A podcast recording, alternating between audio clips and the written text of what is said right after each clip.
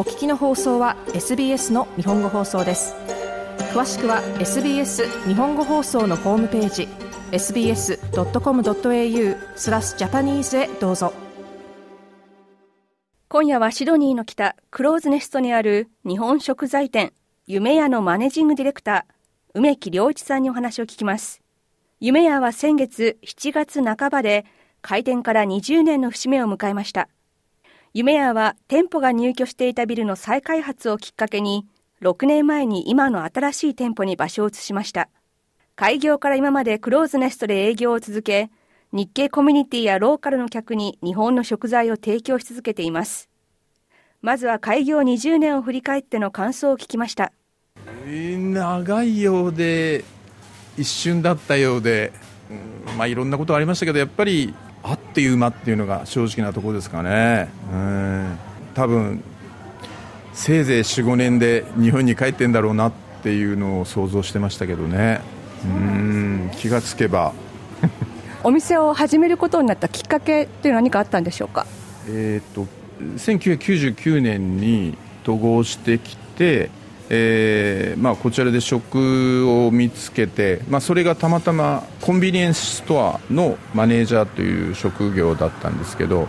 まあ、そこで小売店の面白さを、まあ、発見してで、まあ、そこが残念ながら、えー、3年弱ぐらいで、えー、もう閉店ということになったのでじゃあ自分で今度はやってみようかなと、まあ、コンビニエンスストアではなくてもうローカルにこう根付いたあのコンビニの時はもう観光客相手の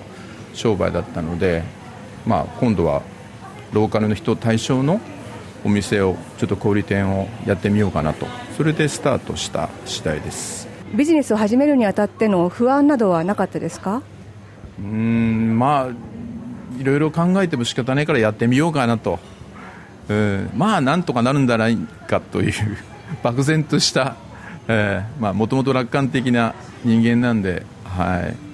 実際に始めてみてどうでしたか何か思い思っていたのと違うこととかあとは思った以上にうまくいったこととか何かあったりしますかそうですね、えー、一番最初からもうクローズネストだったんですけど思ったよりも日本人の住んでる、まあ、この近くに住んでいらっしゃる方が多くて最初はもう本当に日本人の方、えー、にあのご愛顧いただいて、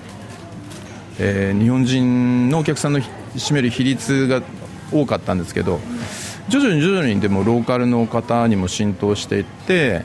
日本人日本食ブームもあったんでしょうか、うん、結構廊下の人にも認知してもらえるようになってでまたこっちに移ってから特にそうですね新しい店舗に移ってもう、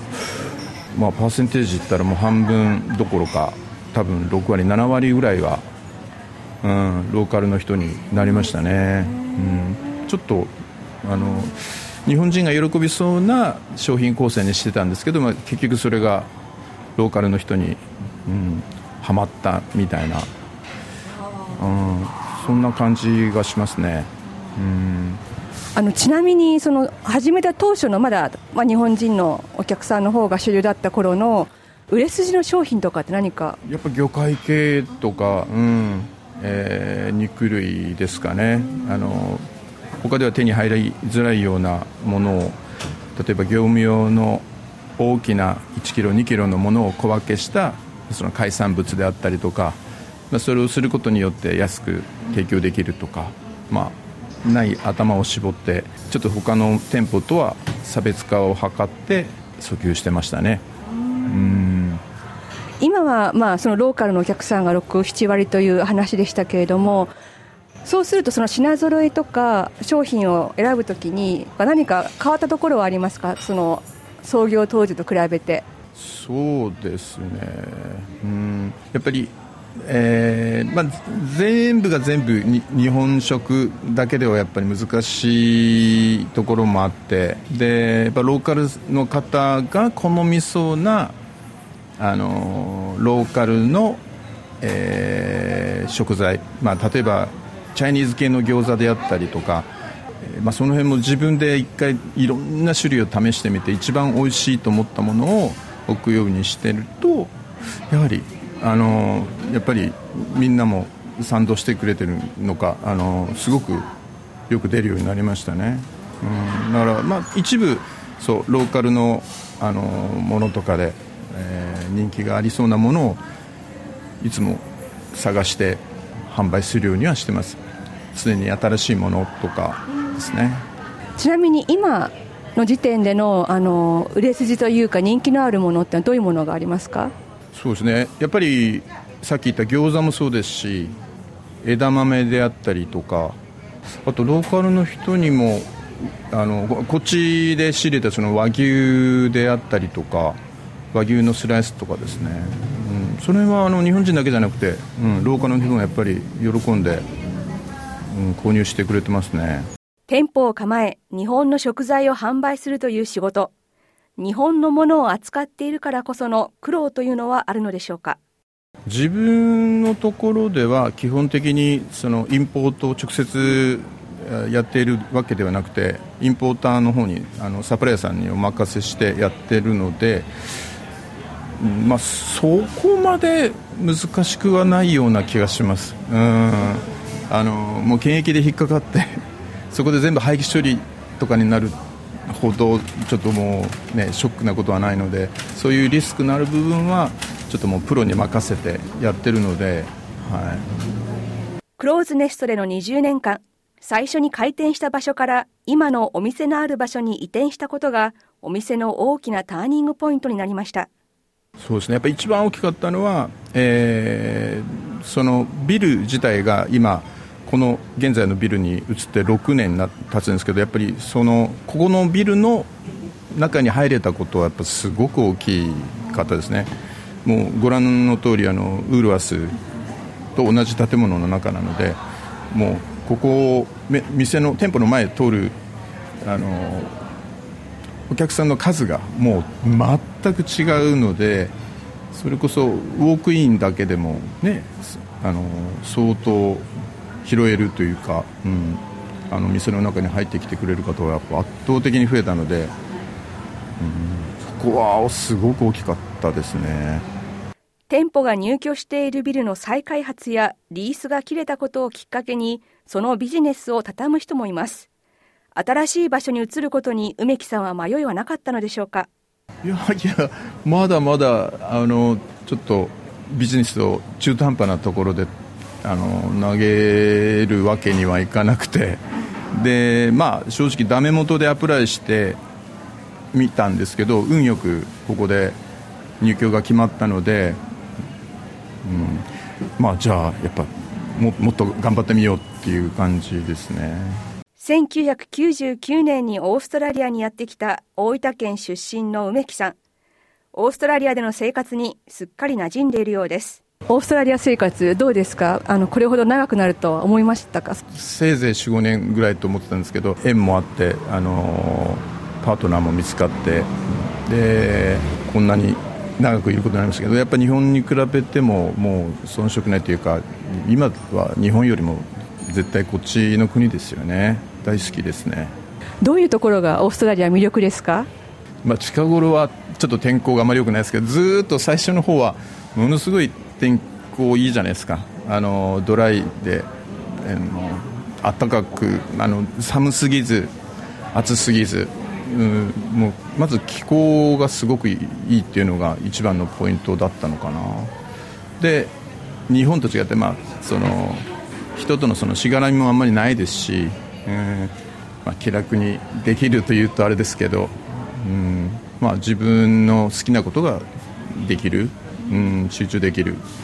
そこはすごい好きですねその前職日本にいた時のサラリーマン時代に、まあ、半年ほどちょっとひょんなことでこの国にシドニーに住むことがあって、まあ、やっぱそこがきっかけですね、まあ、すごいいい国だなと思ってうんお店にあの立たれていますのでもうあの植木さんの顔を知っているという方は日本のコミュニティにたくさんいらっしゃると思うんですけれども有名人ですが何か困ったこととかありますか 特に特に、まあ、意識はしてないですけど、うん、悪いことはできないんだろうなとは思います、はい、今後、何かこうしていきたいとかこういうものをやっていきたいとか何か思っていることはありますかいや、まあ、このままあの、ね、お客さんに可愛がられてずっと長く続けられれば一番いいかなと思ってますもう1店舗もう1店舗増やすっていうようなことは今のところまだ考えてないですね、まあここのお店をさらにちょっとあの反映させられればもっといいのかなとあの望みはそんな大きくないですちなみに梅木さんがあの実際に店舗に置かれているもので好きな商品っていうのは何がありますか魚介系とか、うん、お肉とかもやっぱ自分で試してあすごい美味しいって思うものを基本的に置くようにしてるんで、何種類ぐらいのものがあったりするんでしょうかお店の中に1200300ぐらいですかね、まあ、それで途中でもう人気がなくて終わってしまうのもあれば新しいものもどんどんその間に入ってきて大体1000から1200ぐらいの間だと思います、まあ、人気がないものは徐々にもう、あのー、なくなって次入れないとそして新しいなんか商品とかは常にアンテナを張っててで、まあ、仕入れて、まあ、その空いてた場所に代替で入れるみたいな、まあ、そういうのはもうずっと繰り返してますね、常に。はい、もう長年のお客様というのはいらっしゃるんですか、例えばもう本当にそれこそ、うん、もうそれこそ20年の当時からあのオープン当時からずっと来続けてくれてる方いますね夢やりは先月開店20周年を記念してポイントカードに押すスタンプを2倍にするというキャンペーンを行い来店客に喜ばれたそうです40周年記念に比較していることはありますか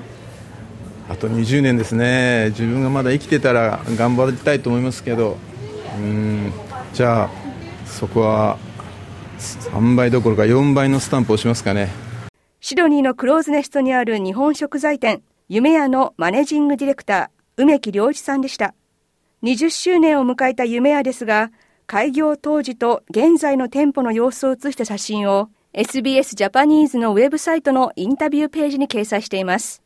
www.sbs.com.au スラッシュジャパニーズまでどうぞ。もっとストーリーをお聞きになりたい方は iTunes や Google ポッドキャスト Spotify などでお楽しみいただけます。